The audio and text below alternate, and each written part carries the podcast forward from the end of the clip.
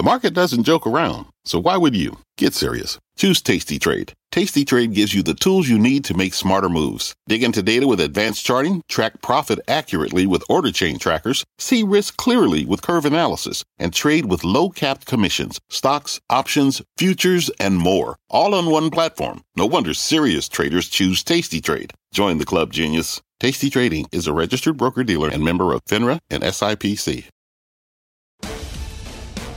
Live from the Nasdaq market site in the heart of New York City's Times Square, this is Fast Money. Here's what's on tap tonight. There are two charts and two parts of the markets our traders can't look away from. Yields and energy. We'll break down why the surge in the ten-year and the crude climb continue to dominate the conversation. Plus, shoe dog shares of Nike keep crumbling. The stock now down almost twenty-five percent in just the last six months. Will earnings tomorrow stop the slide? What the options action is saying tonight.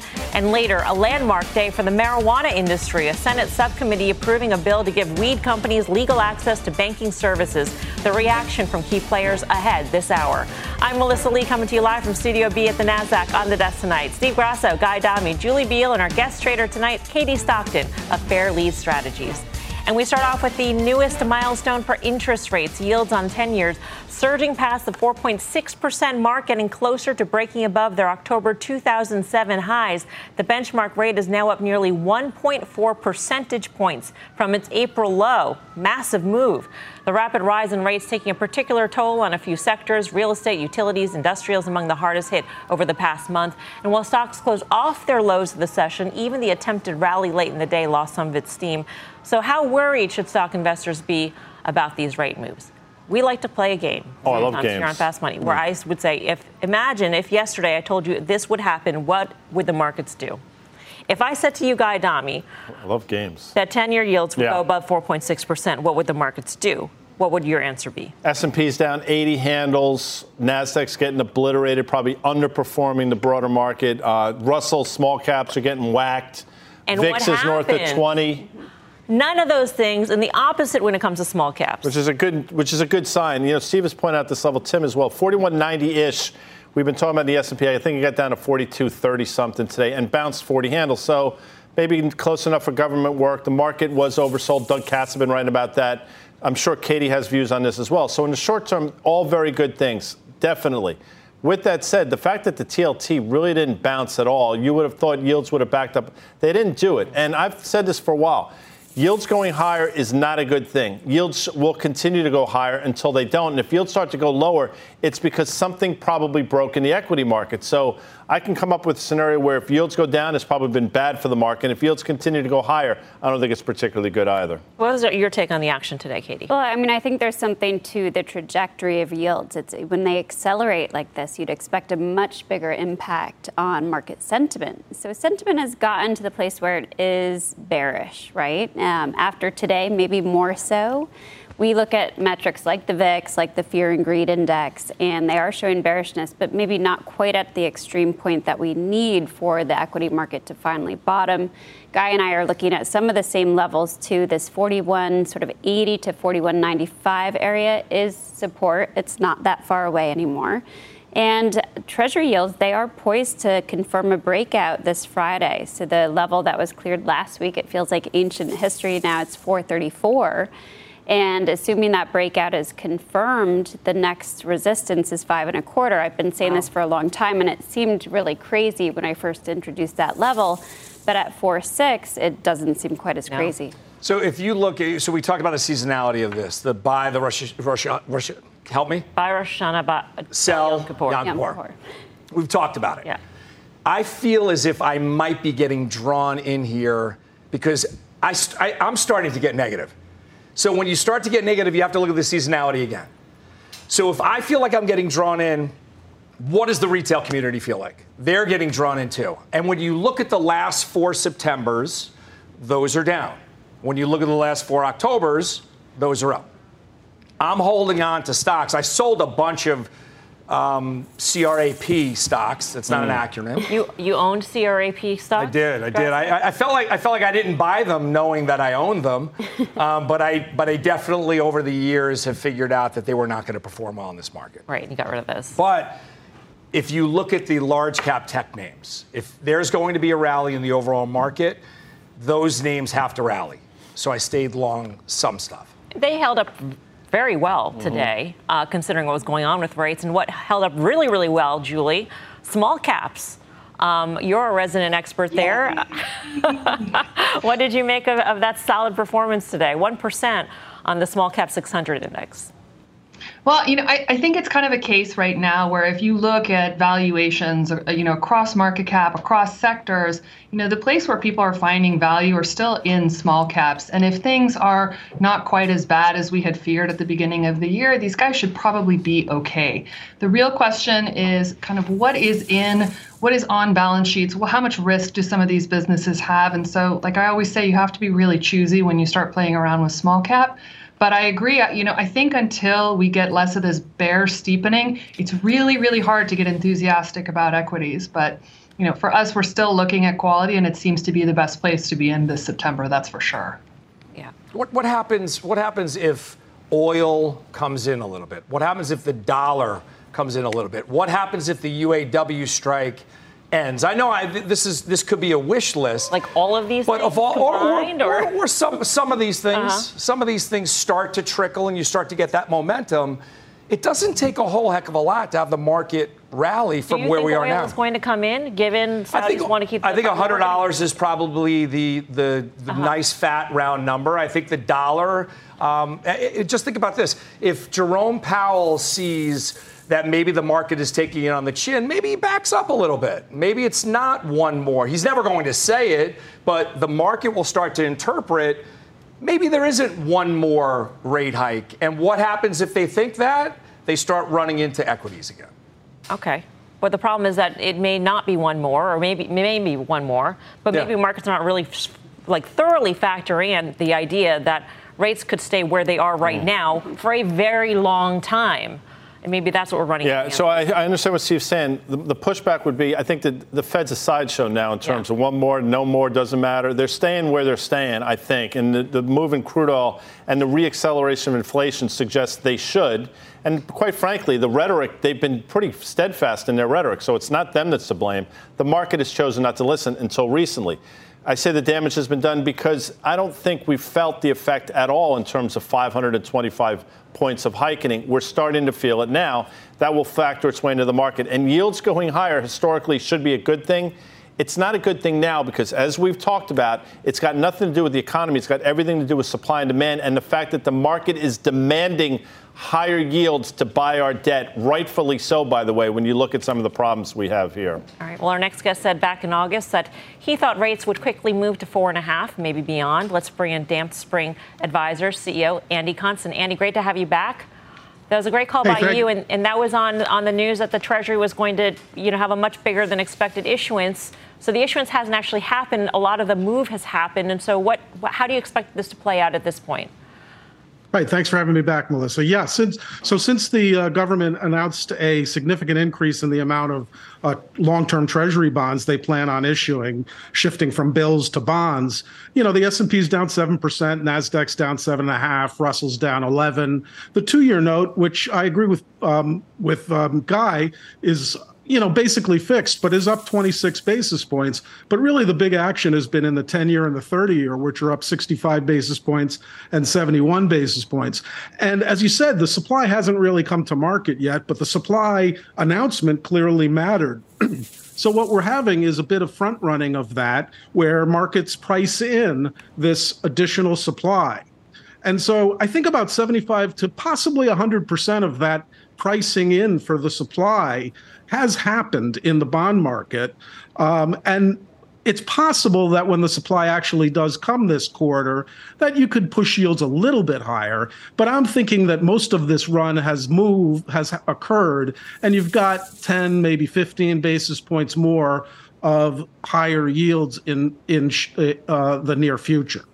So you've, you've covered a lot of your shorts in this position, Andy, and, and that's simply because the risk reward is not there anymore. I mean, there, you're saying that yields will probably go higher, but at this point, it's not it's not worth shorting bonds for that move. Right. Right, exactly. I mean, you can choose to be long, short, or flat if you're a speculative investor or a hedge fund investor. Um, and, you know, the choice right now is to have no position because, you know, I do see a possible, you know, I do think a likely nine to fifteen basis point increase in yields, but it's come a long, long way. And so a, po- a bounce on, on weak data or any any sort of a weakness even in equities would, um, you know, support bonds briefly, um, though I think the supply means that going long bonds speculatively doesn't make sense because you're just going to run into that wall of supply. Andy, it was great to have you on when you originally did. It's great to follow up now. Well done. So there's what I think could potentially happen. If yields were to go lower, markedly lower from here, it's probably because something broke, and broke meaning the equity market, and you'd have this sort of perceived flight to quality in the form of the bond market. I don't think that's particularly healthy, but that's a scenario. Does that make sense to you? Sure, but I think what, and, and that that is how things have played out year over year for forty years. When things get bad, bonds rally, but it usually happens after stocks fall. And I think the the recent rally in bond yields, the rise in bond yields, the sell-off in bond, has not been felt yet by the equity multiple. So I think the next step before we get to the step you're talking about is for equity multiples to contract a little bit. You know, my sense is the same sort of move in equities that we have had, when you add on the move to bonds, equities need to catch up a little bit to the downside. My guess is around five percent. You're short equities. I am short equities, yes. Okay. Andy, great to have you. Thank you so much. Pleasure, Melissa. Andy Conson, Damp Spring. Julie, you agree with Andy? Yeah, I mean, for the most part, I, I think that it makes sense logically. But, you know, the one place that I kind of wonder about is, you know, we talk about the wall of worry, but there's also this, you know, wall in that's sitting in cash earning five percent. And I just, I worry a little bit on being too bearish, because I do think there's the potential for people who've been really happy earning five percent and looking at returns in the market that are much better than that and starting to wonder, hey, maybe I need to get back involved, particularly if there's kind of a nice little correction. I think brave people might start stepping in. So I, I'm not sure it'll be quite as connected as that. And I do think that it's going to probably hit, if it's going to hit anywhere, it's going to be on lower quality for sure. Katie, do you think equities need to go down to sort of match that move higher in yields? I mean, we're still recommending being short, being hedged, and yet we think that the market is potentially even within a couple of weeks of a, a tradable low. Mm. We are starting to see signs of downside exhaustion. We talked about in market sentiment gauges, market breadth readings have gotten very deeply oversold. So these are all creating a backdrop that is more favorable for equities. Then we also have the support coming to, into play.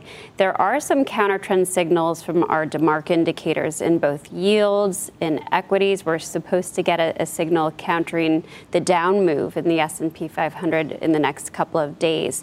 So we're bracing for what we think will be a nice entry point, and yet we want to see those momentum gauges shift before we feel confident in covering the hedges and, and getting more long.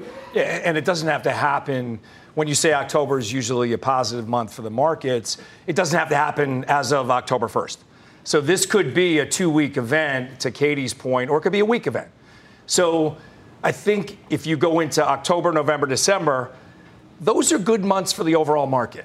So I wouldn't get too bearish. Yeah, the seasonals are very strong in October, November, especially. I think people get ahead of the Santa Claus rally. December hasn't quite held that same positive seasonality that it used to. And, uh, you know, that's a good two to three month move potentially that we could position for. The question is, is that going to be it, or is it going to yield a lower right. high and keep us range bound? Ho, ho, ho, guy. Yeah, ho, ho, ho to you as well. You know, yeah, it's funny. There's some gobble, things gobble. that really, yeah, that. Irk you. Turkey Day. But that's it's all good. Happy hump day. Love that. Listen, I, I understand what everybody's saying here. I yeah. totally get you. We might be within a couple weeks of a tradable low. The question is, you know, what does that look like, that move to the downside? Is it a flush? Do we get a V I X north of twenty-five, which we haven't seen in quite some time? I mean, all those things are in play. I think today's action was really encouraging. The fact that we traded down to levels that we've been talking about for a while, seemingly bounced uh-huh. on the face of yields going higher, is a good thing. We'll see how long that lasts. And we haven't even talked about these geniuses, you know, a couple hundred miles south of us that could potentially shut down the government. I don't even think that's priced into this market, and that's something to be concerned about Here's as well. Here's a would you rather. Oh, I like this. I will pose it to Steve Grasso. Oh, I love this game. Did you know? Yeah. Go ahead. Would you rather money right now yielding five percent in bonds or or entering a new position in the stock market, S P Y? From here to year end. Entering a new position, S P Y, without question. Because it, it, it's almost like buying for a dividend, right? I mean, that could that, even though you have that static. Right, right. The market could be up dramatically from here, and that obliterates that five percent. Okay. You would have been great. You would have been great on. She would have been great on Let's Make a Deal, like Why? a modern day Monty Hall. No, because that's. I, I do host. You have a paper clip in your pocket. I, I actually do for that show exactly. Bobby pins, all kinds of fun like things. MacGyver. Um, Who's he? Right. The moves in Treasury yields got us thinking. What other charts could tell the true tale of the markets? Let's go around the horn. Uh, Guy, you've been looking at banks. K R E is the one that I think, listen, it was between H Y G and K R E. I'll pick K R E because I've done H Y G before. I think small and regional banks are a huge tell. They were getting cratered into the spring for obvious reasons. They all bounced on the back of Silicon Valley Bank. Somewhat counterintuitive, but obviously the Fed backstopped everything. Had a huge run, giving a lot of it back, and it feels as though we're going to round turn. So if the K R E, if the regional banks start to roll here, it suggests maybe the economy is not as strong as we hope it to be, and maybe there's another fly in the ointment in terms of small and regional banks. So the K R E, to me, is a chart to watch. Steve. Uh, triple Qs. If everything is about large cap tech, you have to watch the triple Qs. Seems like we're hitting a support level in triple Qs. And if you look at the top holdings, you have Apple, you have Microsoft, you have NVIDIA, you have Meta. Um, and Amazon. It's about forty percent of the triple Qs. If that rallies, then the market's going to be in good shape. Julie? Yeah, the Fed put out this chart talking about excess savings, right? And everyone says, you know, people have such high levels of excess savings, but what really matters is who's holding the excess savings. And what's really clear is if you're in the top twenty percent, you still have a lot of excess savings that you can draw from. But if you're kind of below that, you're really starting to dip past where you were before the pandemic started. And so I think looking at things on a real basis, if adjusted for inflation, is important in terms of thinking about consumer spending going into the holiday season. And we save the professional mm. chartist for last. Katie. So we're looking at the Fear and Greed Index, and it is a gauge of market sentiment. It aggregates a lot of different measures into one. And in July, it was extremely overbought, meaning that investors were too greedy. It peaked around, I think, eighty-two percent, and now it's at twenty-five percent after today's action. And twenty-five percent south is, is an extreme oversold. And again, it has us looking out for that tradable low. Right.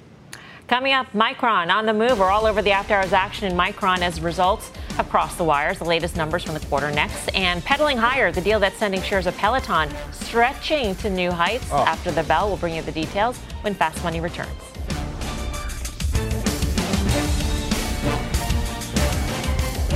Wouldn't it be great to have all your investment and retirement accounts in one place? Yahoo Finance, our sponsor today, makes it easy. I use it to put my investment account and four oh one k accounts into one hub and get expert tips that help me confidently manage my money. For more than twenty-five years, Yahoo Finance has been the brand behind every great investor. Whether you're a seasoned investor or are looking for that extra guidance, Yahoo Finance gives you all the tools and data you need in one place. They're the number one finance destination, producing a holistic look at the financial news cycle, including breaking news, original editorial perspectives, analyst ratings, independent research, custom customizable charts, and so much more. Securely link your brokerage accounts for a unified view of your wealth, including four oh one k and other investments. A comprehensive perspective is what sets apart great investors, and it's how Yahoo Finance ensures you have the insight to look at your wealth in its entirety. For comprehensive financial news and analysis, visit the brand behind every great investor, yahoo finance dot com. The number one financial destination, yahoo finance dot com. That's yahoo finance dot com.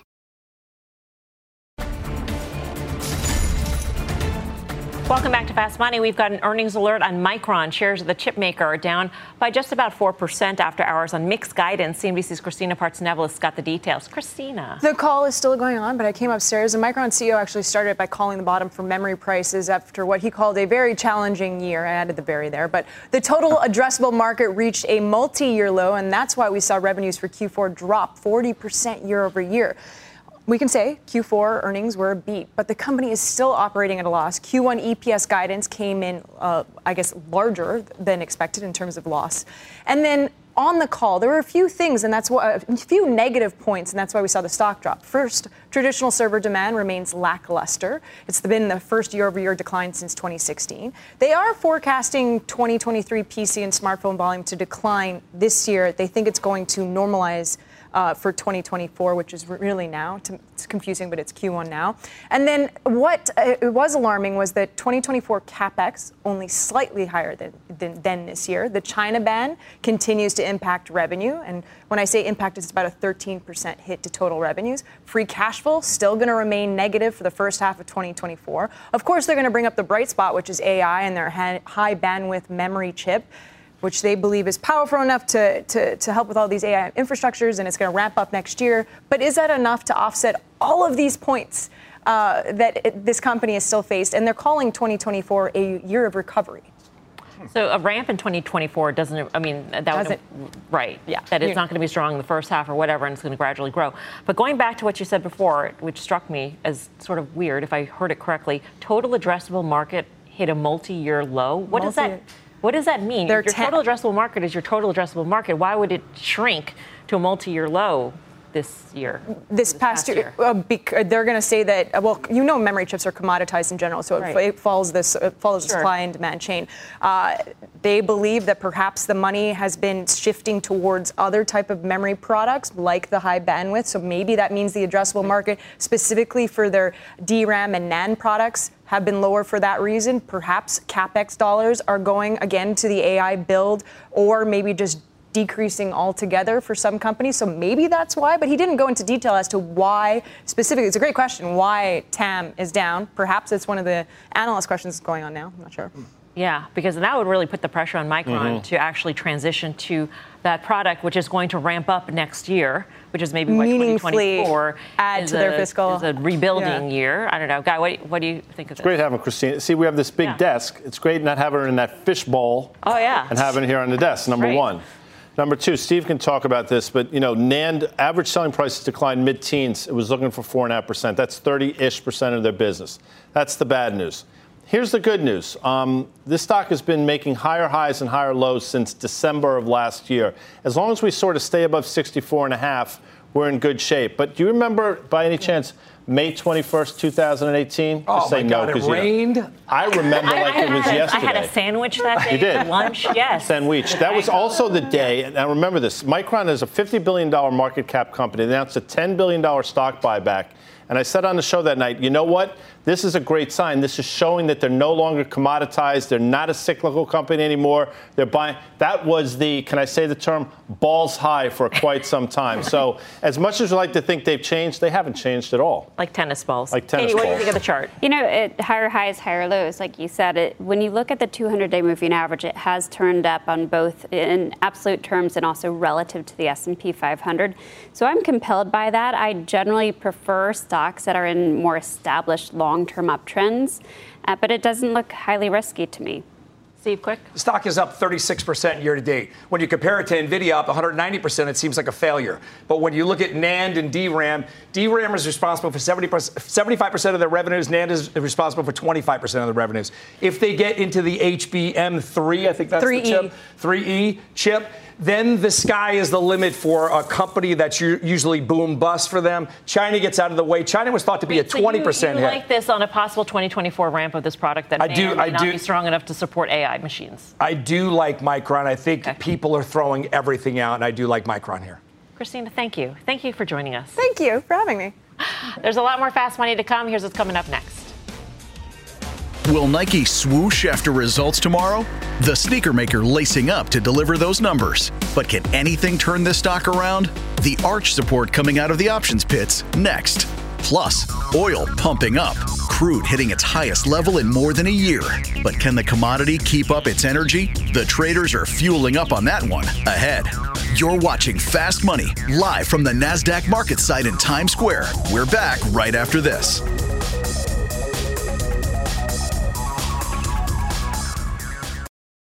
Imagine you're on a John Deere mower with a smooth ride, intuitive controls, and attachments for every season. You just have to get in the seat.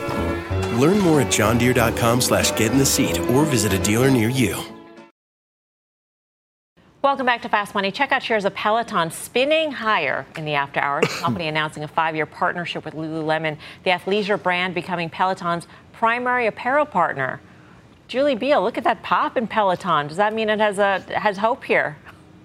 It probably has some hope. This is kind of a nice marriage, I think, for both of them, right? Because thank goodness Lululemon realized that their purchase of Mirror isn't really going to pan out the way they had hoped, and no one even wants to buy it. So that really tells you how weak that product is. I think Peloton has a much more compelling collection of content for them, and I think it, it makes sense for these two to pair up where they have a lot of weakness. I don't know if that makes Peloton investable per se, but it does give them a lot of interesting distribution through the Lululemon store network and a better brand partner that's probably pretty well aligned with their higher income consumer. So I think it's a, a pretty good little marriage that they put up together.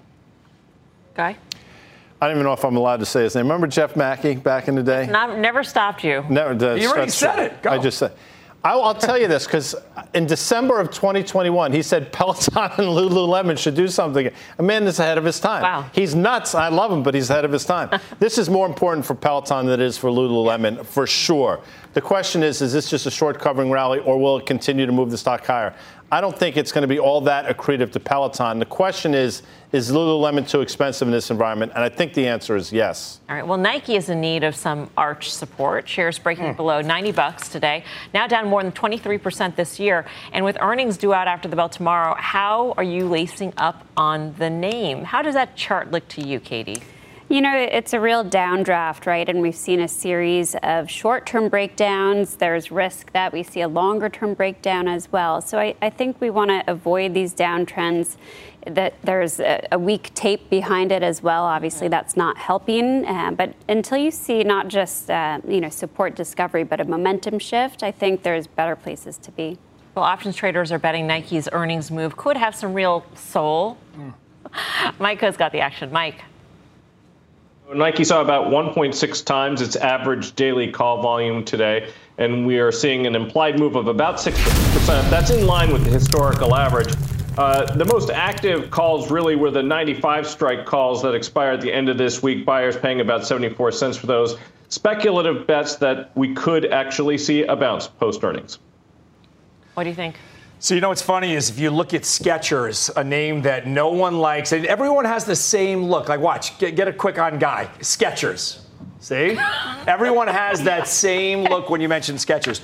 Skechers has outperformed Under Armour. Skechers has outperformed Nike. Well, you know what Skechers has now? A pickleball shoe. Oh, my Stop God. It. They have a pickleball shoe, shoe specifically for pickleball. Yeah, Nike's challenge, as Katie said, and if you look at the chart on Skechers, I think you'll think the opposite way. Look at the mirror mirror image of Skechers. Weren't you going to play pickleball against K-Fun? So hold on a second. Yeah, what I happened? got their I got their right. slogan. What is it called? Don't Skechers? do it. Yeah, don't do it. Skechers for pickleball. When you've entirely given up on life. That's so mean. It happens that's to be mean. true. That's mean. That's mean. That's, you know. uh, Mike Howard, thanks to you. Coming up, crude absolutely crushing it, but can oil keep fueling the big run higher? And what can we expect from energy stocks into year end? R B C's Halima Croft will join us next to lay out what she sees in store. That interview is next. Fast Money's back right after this.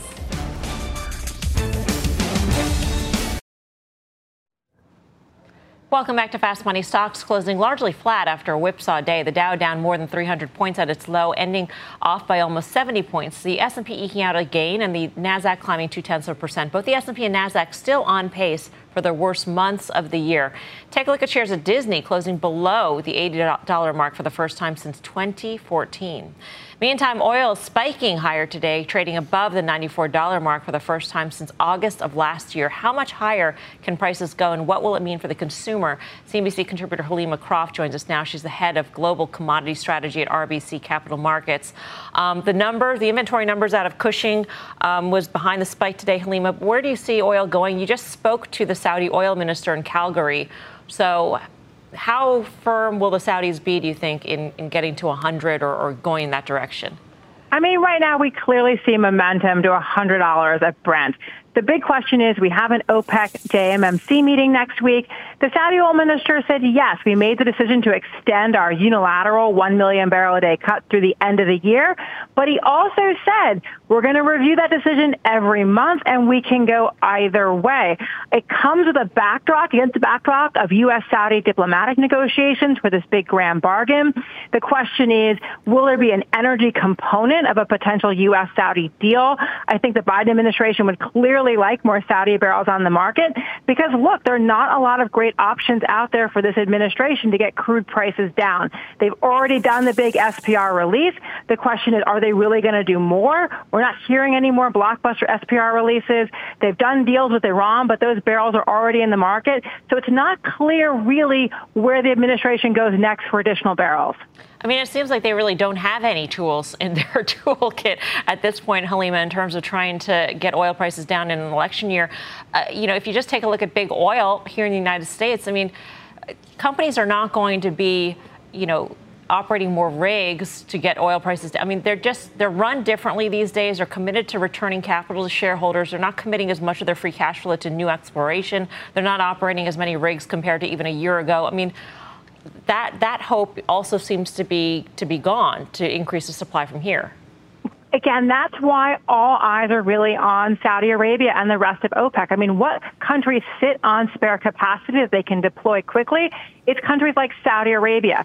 So again, I would say play close attention to what is happening in terms of the broader diplomatic discussions with Riyadh. A number of senior U S officials have been in Saudi Arabia over the past couple of months. Again, it's a deal that's going to encompass security, nuclear, Saudi recognition of Israel potentially, but obviously this oil angle is part of the negotiations because, again, the administration doesn't have a lot of good options. They'd like to get this Iraqi pipeline back up online that's been down for months. Months. There's a question, could you potentially get some more Venezuelan barrels on the market if they do sanctions relief? But that sanctions relief is not likely to come till next year. So the immediate picture does not look spectacular in terms of additional barrels. Halima, has the U S replenished the S P R, or is that something that we don't know until after the fact? Do we know if they replenished? I know that you talked about their, their toolbox, but do we know if they've replenished already? So the S P R is down nearly half from twenty twenty levels. Now, in the summer, the start of the summer, they talked about being in buyback mode. There were indications of some initial buybacks, but then they paused buybacks. So the question is, will the administration potentially do some more smaller scale S P R releases? That could be politically challenging, but again, it all goes down to what's your option suite. Now, I think they would like to get this grand bargain with Saudi Arabia, get the Saudis to start tapering down that unilateral cut. And again, the Saudi oil minister did say last week in Calgary they could go either way with that unilateral cut. So again, I think the emphasis will be appealing to Riyadh, but then they'd have to think about fallback options. I don't think an S P R release, a smaller one, is off the table, but not a preferred option. And a bigger challenge for the administration is the product shortages. I mean, look at the diesel inventories. Those are perilously low. And the Russians last week announced a ban, export ban on some products. And so look for challenges for the administration in a tight product market as we head into winter as well. Halima, the cure for higher oil prices, high, high oil, oil prices, I mean, basically at some point there's demand destruction. But when you think about that level for demand destruction, does that level come down in an economic situation that we have now where consumers are feeling more strapped, they're faced with inflation in other places, interest rates are higher? How does that get adjusted, if at all? I mean, one of the big challenges is you would think at this price it would be uneconomic for refineries to run these barrels. But when we look at the product shortfalls, look at the situation for diesel. For an invent, for a refinery, it is economic to still run those barrels. So given the issues that we're seeing in terms of tight products markets, there's no indication yet that at this price point, we're going to see demand destruction. And so, again, I think that is a really big challenge for the administration as we head into winter. Are we going to see potential product shortages, particularly in places like the East Coast of the United States? Yep. Halima, thank you. Halima Croft of R B C. Guy. She's unbelievable in the space. I mean, we're lucky we have her. We have, her. We have uh, Paul Sankey come on and talk energy. We are fortunate to have them both. We've been steadfast in our belief that energy stocks will continue to go higher. Exxon multi-year high today, if not an all-time high. O I H bumping against, you know, four or five-year highs. ConocoPhillips, Chevron, not participating like Exxon, but doing well. And these levered names, Marathon Petroleum, P S X, A P A, all do well. Crude oil doesn't have to go anywhere from here, and these stocks can continue to go higher. Are you finding value in oil, Julie? You know, for us with long-term time horizons, it's, it's next to impossible to feel really confident uh, owning oil when it's this volatile. But what I will say is that it really looks like there's a clear floor under pricing right now. And it's hard to really see how Saudi, how Saudi Arabia, with all of its pricing power that it has struggled to achieve, is going to do anything to really alleviate that. They're getting exactly what they want.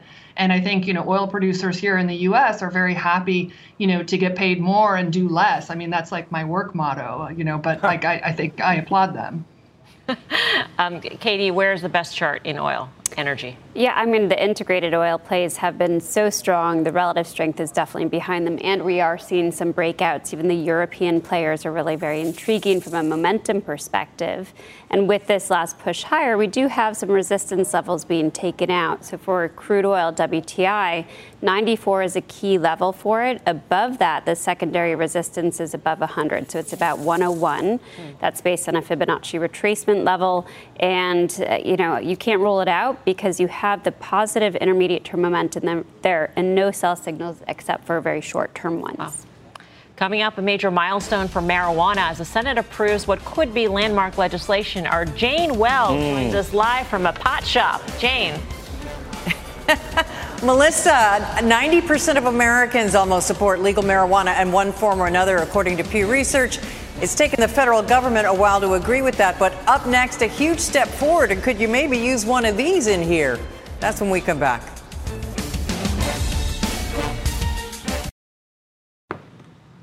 Welcome back to Fast Money. Cannabis legislation clearing a major hurdle today. A Senate committee approving a bill allowing marijuana-related companies to do business at actual banks. C N B C's Jane Wells has got the latest. Jane.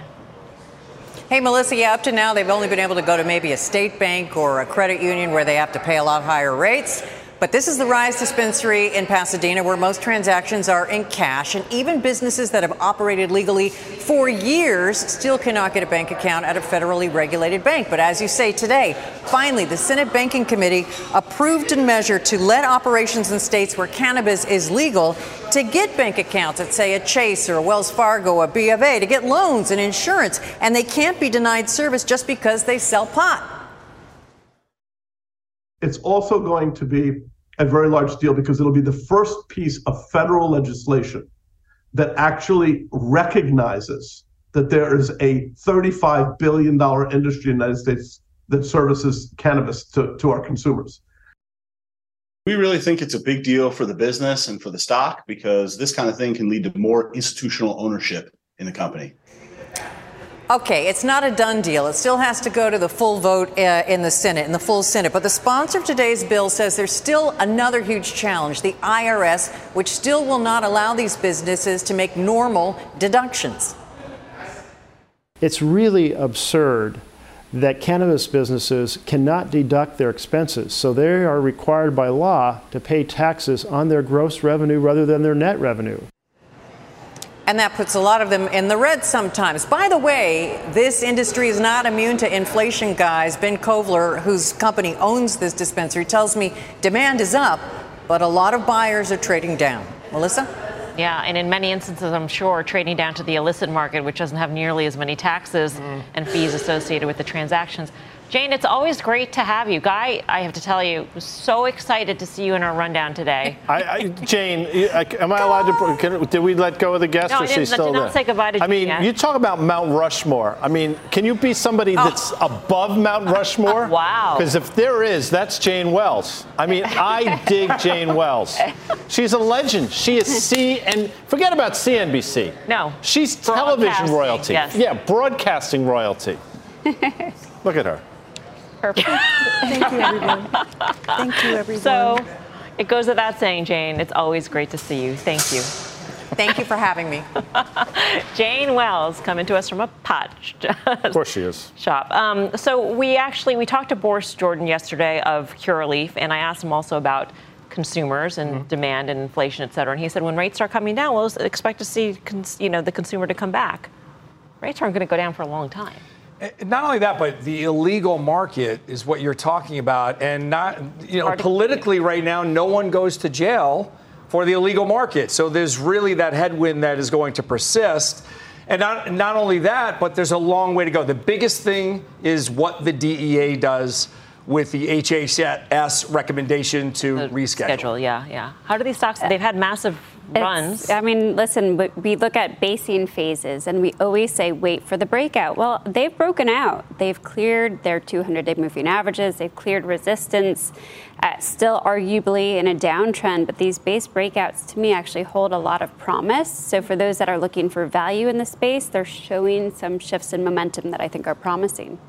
Coming up, Katie Stockton here. We'll go off the charts. Grab a paper and pencil because you're going to want to take notes of where she's seeing some bright spots in the markets. The trades are next. Fast Money's back in two. Welcome back to Fast Money. It is shaping up to be the Nasdaq's worst month of the year, but growth stocks may be hitting some key levels for investors right now. We're going to go off the charts with Katie here. So what's the case here for the growthier areas? Well, we tend to see leadership from growth in stronger tape. So if we are talking about the corrective phase maturing, even if just for the next two to three months, we want to rotate back into those growthier areas, the areas that exhibited leadership. One of the keys is that breadth has really contracted as usual during the corrective phase, that the cumulative advanced decline line has now pulled right back into some key support. And what that would suggest is that we do see breadth improve, participation expand coming out of this corrective phase. And with that, we can revisit the areas of the market like, say, an equal weighted S and P five hundred benchmark, small cap benchmarks, which also tends to be more growthy at times, and find our performance there in the short term. So we would look at E T Fs like R S P for one as being very oversold near some key long-term support. We don't want all of our charts to look like that because it is a long-term range. But within that range, we have an intriguing oversold potential entry point. I think we wait for the momentum uptick, but we're getting pretty close to that. What we really like to see, of course, are those long-term uptrends. And with that, we have X L K as a great example. It's very similar, Steve, to your triple Qs.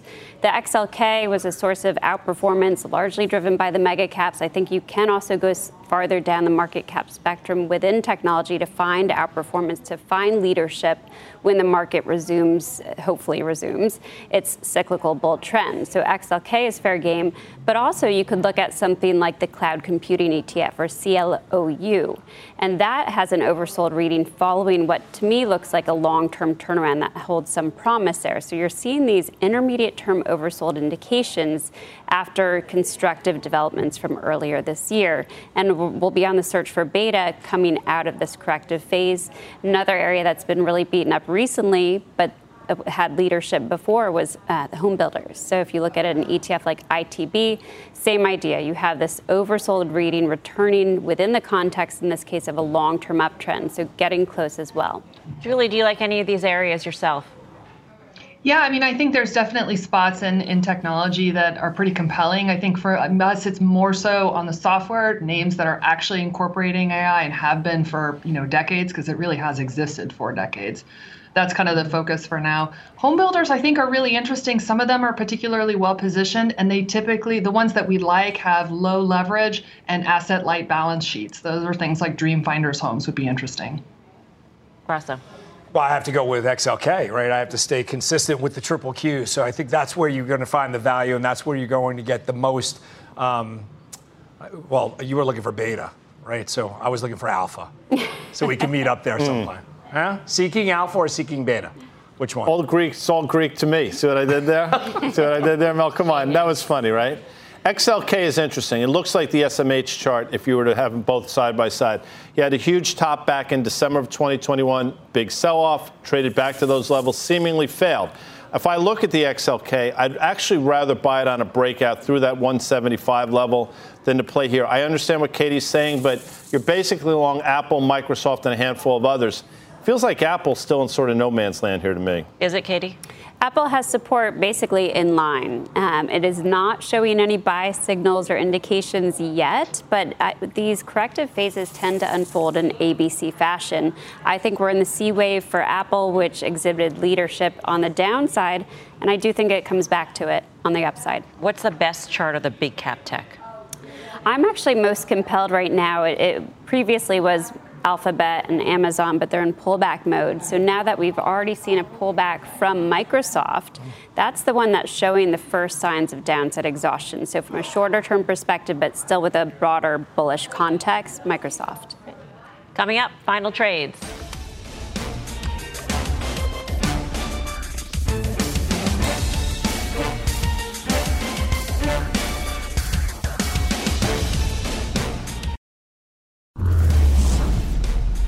For the final trade, Julie Beale. You know, there's A I hype and A I reality. I like these biosimulation software companies like Certara. They've been using A I for a long time. Katie Stockton, a Fairlead. I'll go with that cloud computing E T F or C L O U, just a basing phase and pull back within it. Great to have you here, by the way. Of course. Steve Grasso. Shout out to Dean Harris from Syracuse University. Whoa. Watches every night. West Rock, I think limited downside, tremendous upside from here. He must be bored if he does that. A guy. Is he a Dean or is his first name Dean? Oh, that's true. That's you never know. Yeah. Uh, Skechers, I'm size eleven, by the way, there, Melms. P S X, Paul Sam X-ray. I think it's breaking out to the upside. Thank you for watching Fast Money. We'll see you back here tomorrow at five for more Fast. Meantime, Mad Money with Jim Cramer starts right now. All opinions expressed by the Fast Money participants are solely their opinions and do not reflect the opinions of C N B C, N B C Universal, their parent company or affiliates, and may have been previously disseminated by them on television, radio, internet, or another medium. You should not treat any opinion expressed on this podcast as a specific inducement to make a particular investment or follow a particular strategy, but only as an expression of an opinion. Such opinions are based upon information the Fast Money participants consider reliable, but neither C N B C nor its affiliates and or subsidiaries warrant its completeness or accuracy, and it should not be relied upon as such. To view the full Fast Money disclaimer, please visit cnbc.com forward slash Fast Money disclaimer. From pit lane to podium, the Las Vegas Grand Prix is providing fans a race day experience at the speed they deserve. With the help of T-Mobile for Business, our five G advanced network solutions are powering race day operations with event-wide connectivity. From streamlined gate entry to an immersive app, giving fans blazing fast access to the sport they love. This is accelerating innovation. This is the Las Vegas Grand Prix with T-Mobile for Business. Take your business further at T-Mobile dot com slash now.